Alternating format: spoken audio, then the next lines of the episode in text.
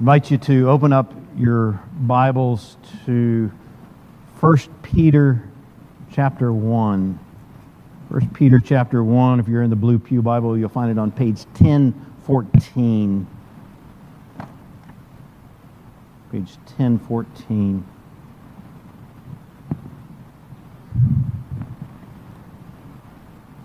Now we're looking at a, a, a passage this morning, just a, just a short passage, three verses, but it's a passage that reminds us that all of God's Word is important to us. All of God's Word is of benefit uh, to us. You know, a couple of days ago when we were in Asheville and and uh, Garth was in the middle of this, this three-hour grill, and, and uh, Garth was in the middle of this, this three-hour grilling that he received at the hands of the committee, he was asked this question. Uh, he was asked, of what benefit is the New Testament to us?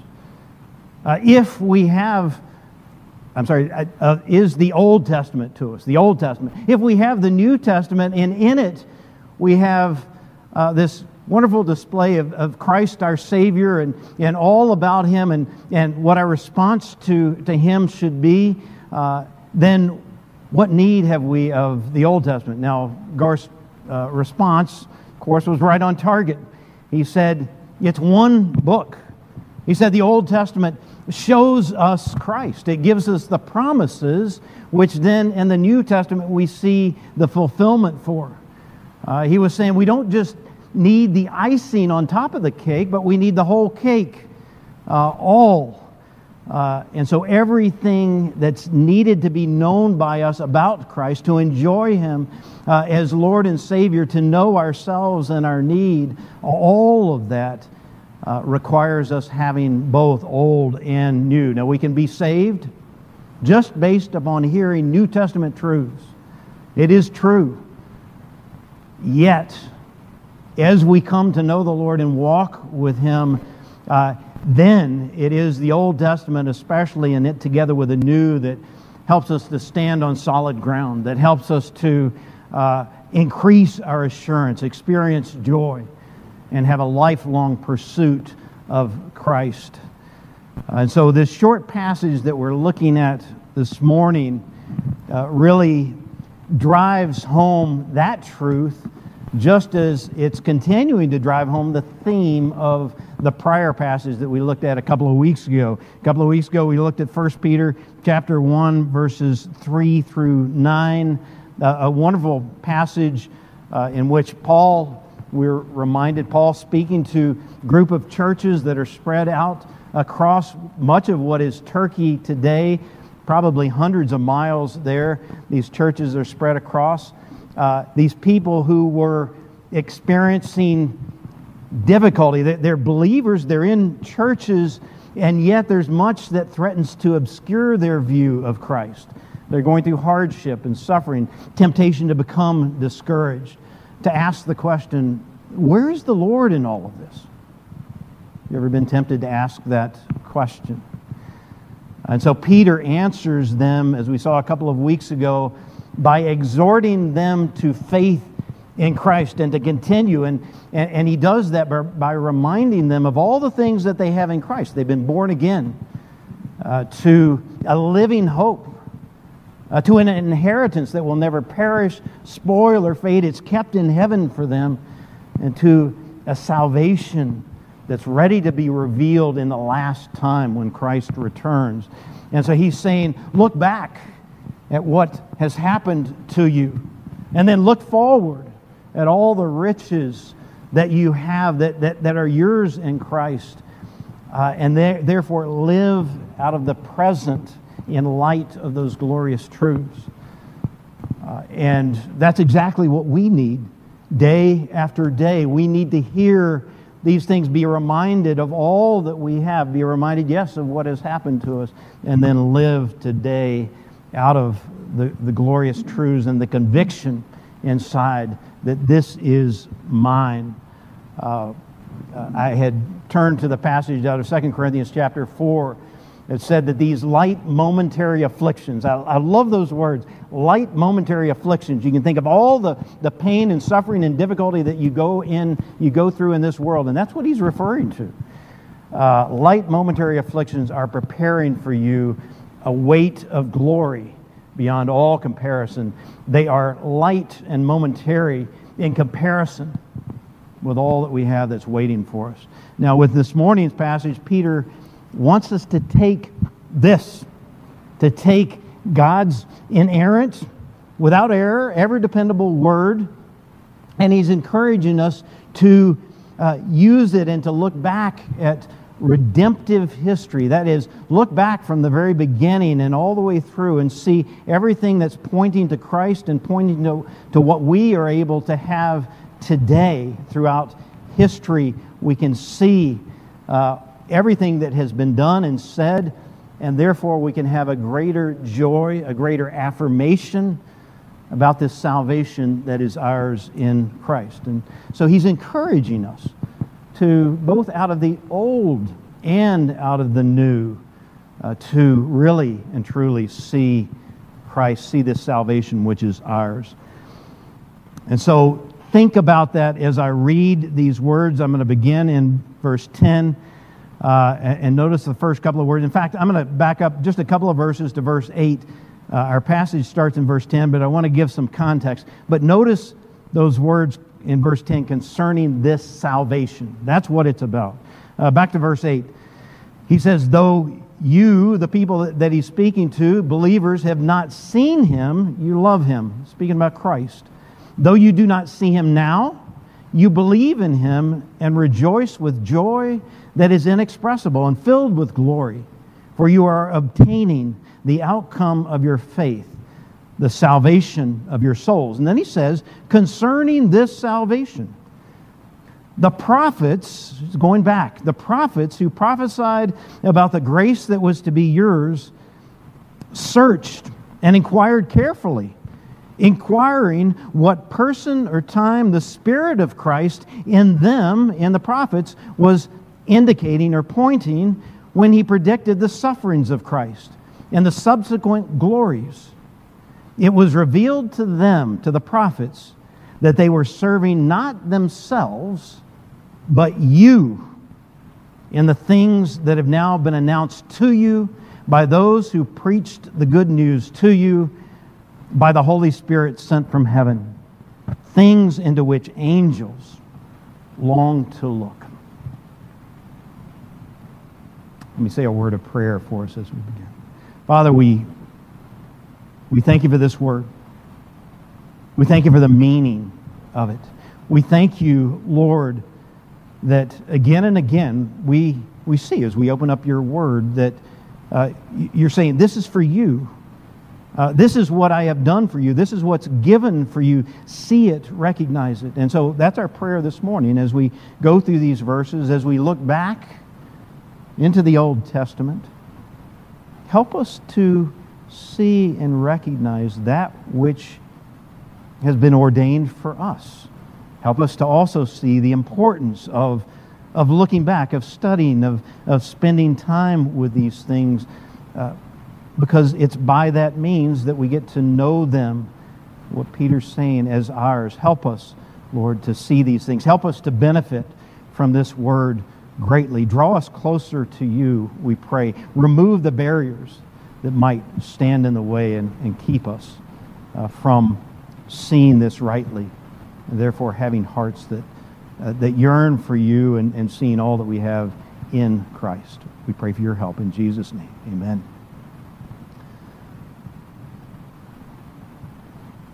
How do you measure the value of something or an object to a person? How do you measure how valuable something is to someone? Well, one way is by the extent that it addresses the need of that person. Just to give an illustration, uh, to someone that doesn't have any, at least any significant allergies, they've never been affected by, say, a bee sting or uh, by some type of food that never had an allergic reaction. To them, one of those uh, those EpiPen devices, you know, that you take and you stab into yourself, It's, it's worthless. In fact, it, it might even be dangerous uh, for them to use it. But if you're someone who does have a severe allergic reaction to things, kind of like uh, I know Amy's mom, uh, anytime she gets lemon juice of any kind, she has to be really careful at restaurants. But if she gets uh, lemon juice, her throat swells up, and it, it'll throw it'll swell up closed. And for someone like that, that has an allergic reaction and, and that these things work for, one of those EpiPen devices can be life-saving, invaluable. Uh, another example, let's say somebody goes to to Lowe's, they get a get a pretty good-sized rope for twenty dollars. I don't know if that's the right amount, uh, but they give it to you, and you kind of look at them and say, what's this for? Now, all this is going to do is take up room at my house. Give it to someone else. It's it's worthless to you. But there are situations that you can be in that you may have been in before when you, you might pay, I don't know, ten thousand dollars for that exact same rope because you have a great need for it. It serves some saving purpose. You know, the value of something can be measured by your need for it. And that's what Peter really is doing at the outset of of this letter. He, he wants to remind his audience, including us, that in Christ, our deepest need is met, and that, that need is, need is not just surface level, but it goes as deep as you can imagine, and therefore he wants us to see the great value of our salvation. Uh, the same thing, interestingly, that for others is worthless. Uh, they have no interest in it. Uh, but for us, he wants to draw that out, wants us to see the great value. Now remember, he is speaking to believers in churches, those, as I said, who are facing challenges and difficulties. Uh, and the same is going to be true for us in this world. In this world, there will be tribulation. Yet he's saying, in Christ, recognize all that you have, persevere in the faith. He's saying it's all worth it. Remember the glories that are yours. Don't let the, the circumstances that you're going through obscure your sight of that which is yours in Christ. And so notice in verses ten to twelve, uh, as he continues to try to help them to have the right perspective, and us, he says, concerning this salvation. And he's speaking about the salvation that's, as you said before, ready to be revealed in the last time. It's uh, the final salvation, when we're finally together with the Lord.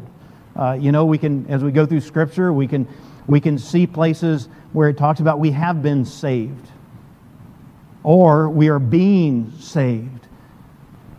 But this is speaking about when we will finally be saved and brought together with the Lord. Uh, the salvation that he says in another place, as we read earlier, that's the outcome of your faith. He says, concerning this salvation, look back to the prophets. Look back to the Old Testament prophets, to what they had to say, to what they did. Uh, and he's saying here that it's of great benefit for us to look back in the Old Testament, uh, to, to see through what we call redemptive history, what it has to tell us about Christ and about God's grace in Christ that we are able to experience today. And he really is saying that as we do this more and more, as we spend time studying these things, uh, this will become of great benefit to us, and we'll know to a greater degree uh, the, the grace that we have and how glorious it is. It's kind of like Peter, in a way, in these three verses, he's giving an advertisement to us for men's Bible study on Tuesday, or women's Bible study on Thursday, or or gathering together to study God's Word, Sunday school, or, or whatever it might be. And he's saying, come, open up, study, learn from the past, and leave equipped. Now, you might respond by saying, why? Many people do. They, they, they do. They say, the New Testament tells me what I need to know about Christ and how I need to respond to Christ, and, and on and on. What, what do I need the Old Testament for? Especially the prophets. uh, some minor prophets. Here are the names of those books: Obadiah, Nahum, Habakkuk. Uh, could you find those? Uh, it might be something that's somewhat foreign to you. Even the, the major prophets, uh, because we call them major because they're larger, the books themselves: Jeremiah, Ezekiel, Daniel. Uh, there are many today, including churches, that have that mindset that that's no longer really needed. We can gain some moral principles out of it. Uh, the Psalms and Proverbs, they, they can be useful, uh, but otherwise we, we really don't need it. Um, well, that's foreign to Peter, and we see that not only here, but as, as we go through his letter, he demonstrates to us that it is the Old Testament and the New Testament together that create this one book of truth, and therefore that show us we need all of redemptive history. It provides us with a gateway into true knowledge of God and into true joy in the Lord and blessedness, so that we can live our lives in a right way, so that we can minister His truth to others, so that, and there are many things behind that, so that, you know, it's a this may be a bit of a crude illustration, but it's a bit like marriage. Think about it. Uh, the wedding, when two people come together and, and they're married, the wedding is important, critical. Uh, the consummation of that marriage, the beginning, but notice, it is the beginning. The real value of marriage should become obvious as you come to know and enjoy that person and live through the ups and the downs of life together and help one another and, and go deeper in your relationship with one another. You know, Peter wants us to recognize this, the value of sal- our salvation, and to, to see it not only from what we see in the New Testament, but throughout the entire Bible. And so he turns us to the Old Testament, in particular to the prophets, who you'll notice he said uh, in, in verse ten, they, they prophesied about the grace that was to be yours. They were speaking about that which you have today and that which you have received. And he says you need this in order to see your salvation accurately. Uh, I'm, I'm going to give us a couple of reasons here. One of the reasons that he's telling us to see Christ through the lens of the Old Testament prophets is to increase our appreciation uh, for what we have today, to increase our appreciation. Peter wants us to see all that God has given us, uh, and so he brings us out by drawing a comparison between what the prophets had and did and saw and longed for, and what we today possess. Uh, you'll see this in verses ten and eleven. Peter points out that the, the Old Testament prophets possessed some understanding, some understanding of, of who Christ, the Messiah, uh, would, would be uh, and what he would do. They saw these things, they spoke about them in their prophecies, in their oracles. Yet at the same time, the very same prophets were limited. There were aspects of Christ that they couldn't see. There were aspects of Christ that they longed to see, but they couldn't. Look at verse ten. It says, concerning this salvation, the prophets, looking back, who prophesied about the grace that was to be yours, that's present, they, looking back again, they searched and inquired carefully, inquiring what person or time, some, uh, some versions say what time or circumstances. The Spirit of Christ in them was indicating, was pointing, when he predicted the sufferings of Christ and the glories that would follow. I want to just point out that in these verses, Peter is describing what we sometimes call the process of inspiration. Uh, it's, it's how the the The authors, the human authors of the Bible, received new revelation. How did it happen? Was it, and here we're focused upon the prophets, was it that they just sort of in their own minds, they they kind of came together and they talked and they, they said, well, this is what we need to say. Uh, was it something that came from them? No. Uh, and that's that's clear, but here uh, Peter points that out. He says it was the Spirit of Christ in them who was speaking through the prophets. Now, Peter is just talking here about the Holy Spirit, okay? It's the Holy Spirit. We see it other places in Scripture. Uh, in fact, Romans chapter eight speaks about the Spirit of Christ. He's talking about the Holy Spirit. Uh, but here he's making the point by saying it this way, that it was Christ himself through the Holy Spirit who was bearing witness about himself to the people.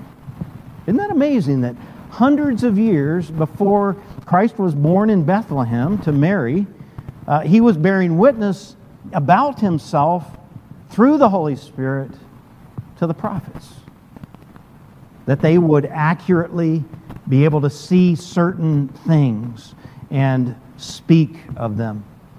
And what he bore witness about, and it doesn't say everything here, but it says that he, this is in uh, end of verse eleven, that he predicted or foretold the sufferings of Christ and the subsequent glories, the glories that would follow.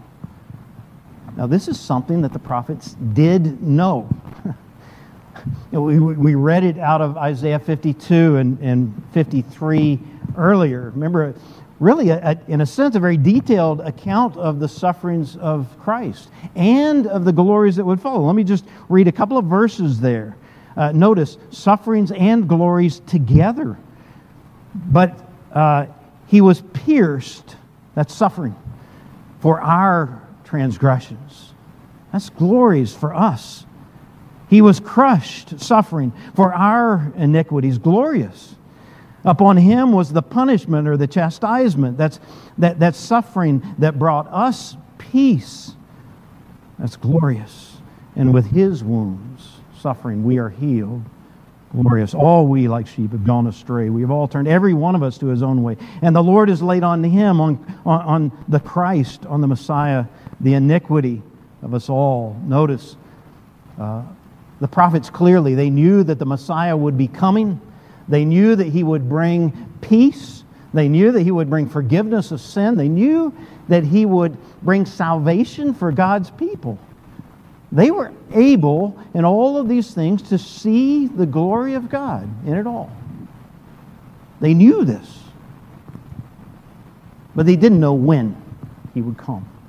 Critical item, isn't it? Isn't that the first question we always ask when something's going to happen? Somebody tells us about it, we get excited. When?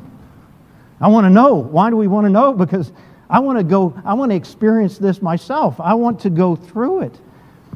Uh, they didn't know that. They didn't know the extent of his grace and his mercy. They didn't know how effective it would be. Well, Peter says here, uh, back in our passage, he says that they, they searched and they inquired carefully, inquiring what person or time or circumstances the Spirit of Christ in them was indicating, what he was pointing to when he predicted these things, the sufferings of Christ and the glories that was fo- that would follow. Think about these men, the, the prophets. They knew the Lord. They loved the Lord. Yet at the same time, they experienced this great unmet longing inside. You know, sometime Uh, maybe you've done this before. Just just read through the book of Jeremiah. Uh, it can be a challenging read. I think there are fifty-five chapters, a little bit long, but you could still, if you had a long afternoon, I think you could make it all the way through.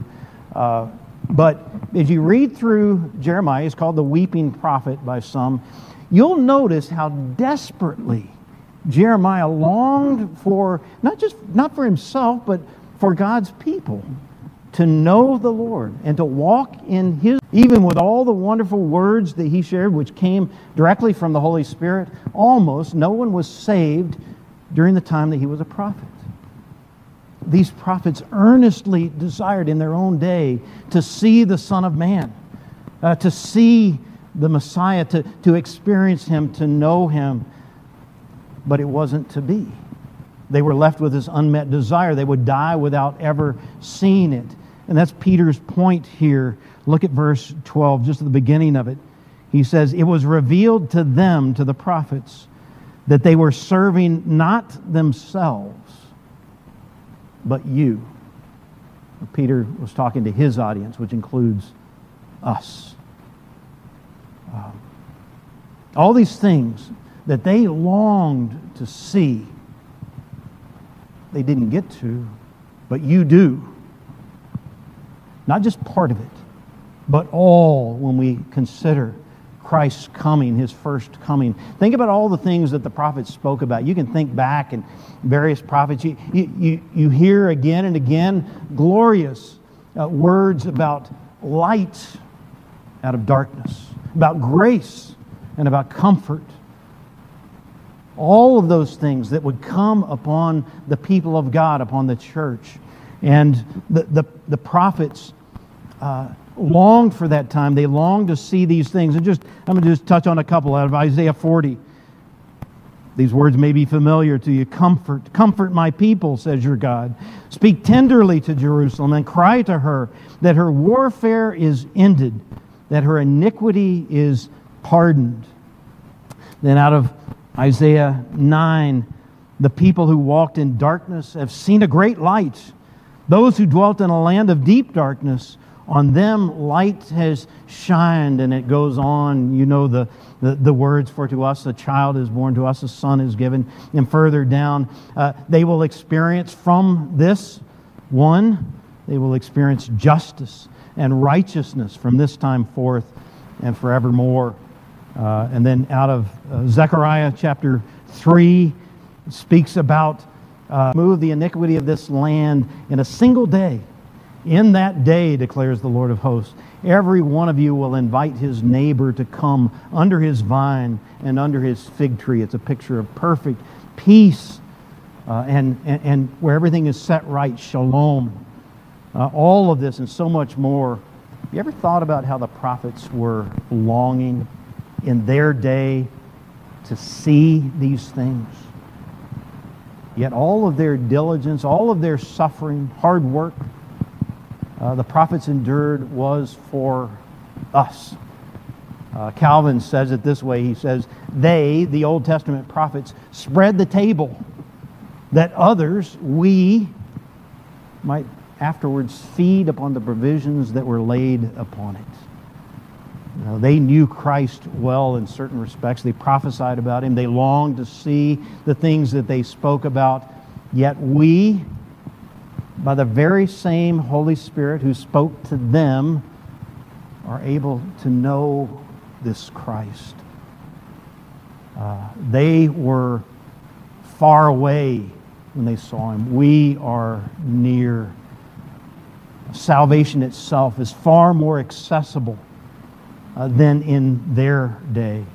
And the church itself is vastly more expanded than in that day. It's kind of like the difference, uh, again, maybe a, a crude illustration, but the difference for a, a child that has heard about Disney World and has taken a magazine and is cutting out little pictures and kind of storing them away, and maybe he has seen a, a little jerky video of, of the rides Uh, and has watched and, and dreamed about it. The difference between that and a child who is there and who's experiencing it, hugging the, the, the characters, uh, going on the rides, uh, smelling and eating the food, and on and on.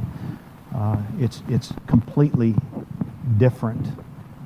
Uh, you know, it's partly by looking back that we're able to appreciate what we have today. They could see at a distance, but we close up. I'm, I'm going to read just a couple of words, and we'll go on to the next uh, point here. But uh, this is a little further down in chapter one uh, as Peter is writing. Uh, for those who are in Sunday school, we read this earlier uh, this morning. Knowing that you, Peter says, you were ransomed, were purchased, were bought from the feudal ways inherited from your forefathers, not with perishable things such as silver or gold, as, as valuable as they are, but with the precious blood of Christ, like a lamb without blemish or, or defect. He was known before the foundation of the world, but was made manifest, was given to you in the last times for your sake, who through Him are believers in God. and raised him from the dead and gave him glory, so that your faith and your hope are in God. He's saying, what, what a comfort it is that we are able today to know Christ, not just as the one who, who will one day uh, come, but as the one who has come, who has rescued us from sin and from Satan and from the world, and who will come again to take us into glory. Uh, there's wonderful benefit in looking back. It can give us greater appreciation, but it can also give us greater certainty.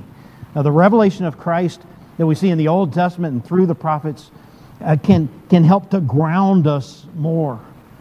Uh, assurance is something that, that, that changes the way that we live our lives, and this can give us greater assurance. That's part of Peter's point here, that salvation, this salvation is solid, and we can know it because it comes from, from times of old.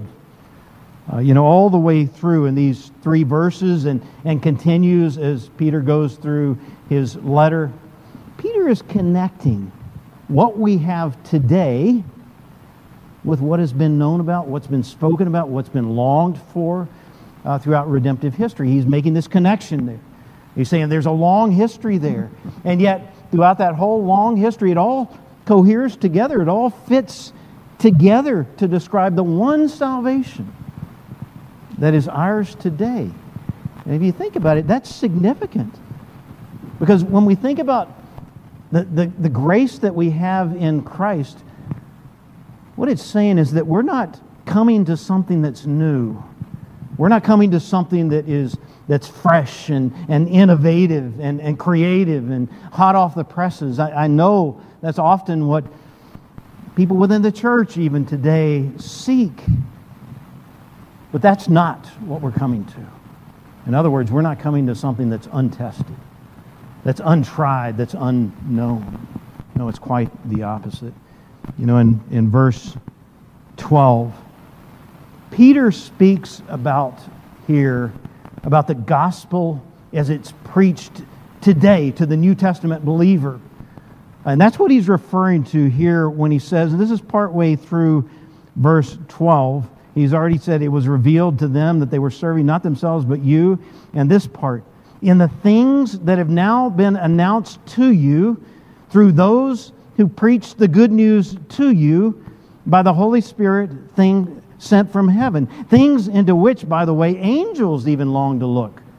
Uh, so it's not just the prophets, but angels themselves long to look. But he's speaking here about about what today, the good news that is preached to you. He's speaking about the gospel. Uh, the good news that's, that's given for those who are spiritually dead, who, who are living out of their ungodliness and, and their worldly passions in this world, living for themselves, uh, that which is given for them. Yet while we were still sinners, Christ died for us. God sent His own Son into the world to address that great need. He, he gave His Son for us. He died for us to redeem us from all lawlessness and to purify for Himself a people for His very own possession, so that by believing in Him, we might have eternal life, salvation in His name. That's what Peter is speaking about here when he, he uses those words, the good news. But notice where he roots this good news. It's not in something that Peter himself has maybe even seen and experienced, which he did. But he's not just saying, I saw and I experienced this, and therefore let me tell you about it. Uh, he, he doesn't root it in something that God did in, in dropping a, a plate of gold out from heaven that has inscribed upon it the words of the gospel. You know, he doesn't even root it in just the Lord Jesus Christ. And when He came, what He proclaimed and what He said two thousand years ago, you know, that would seem solid enough for us, wouldn't it? two thousand years?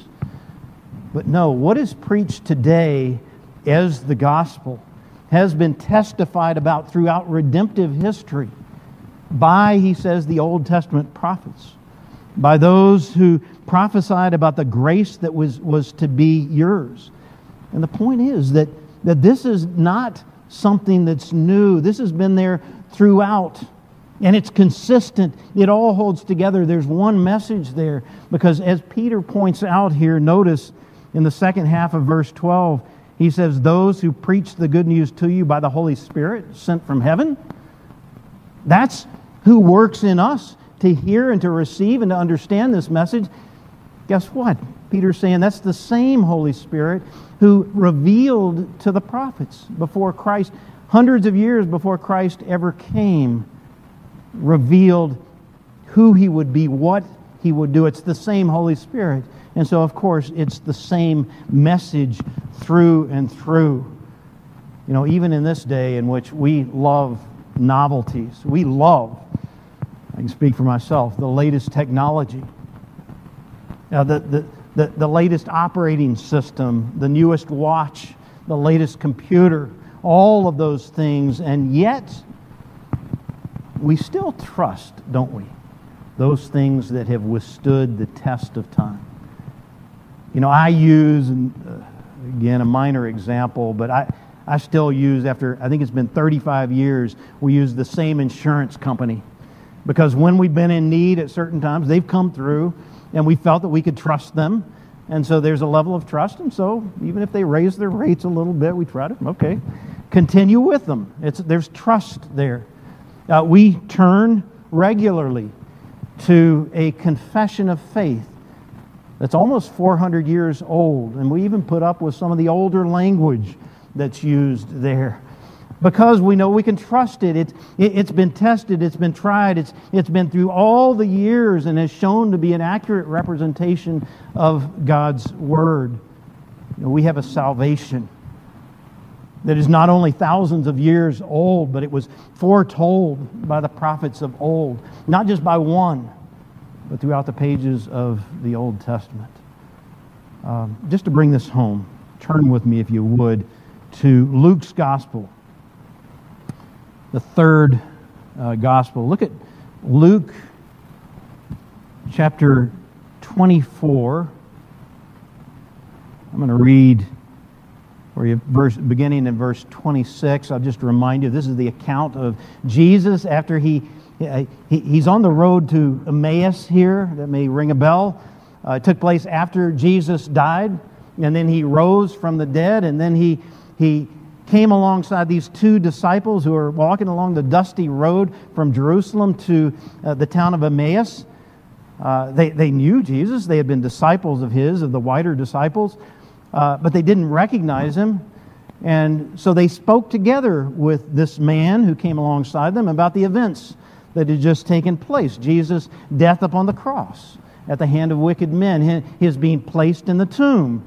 And these men said that, and now it's been reported to them that uh, the tomb was found empty and that he had appeared to uh, to others there. And look at uh, chapter twenty-four, verse twenty-six. He then says, "Was it not necessary that the Christ should suffer these things and enter into his glory?" He's speaking to them about what they've been speaking about, but are you surprised at these things? And then he said, and be, it says, and beginning with Moses and all the prophets, he interpreted to them in all the scriptures, that's talking about the Old Testament, the things concerning himself. Notice where it begins, with Moses, who was a prophet himself, and all the prophets. He, he, he drew this out. Uh, he, he's speaking, this speaks about exactly what Peter has been telling us. And Jesus was telling them these things to say, you know, this is nothing new. This didn't just happen. This is this is not just something that you need to process now uh, as something that's just come to you and you got to figure out, is this really true or not? No, this is a fulfillment of all that has come before it. And to them, that would have represented a solid rock to stand upon. And for us, it should represent the same thing as we look at this salvation which is ours, uh, which is in the Lord Jesus Christ, which has been attested to throughout all of redemptive history and has continued throughout the history of the church.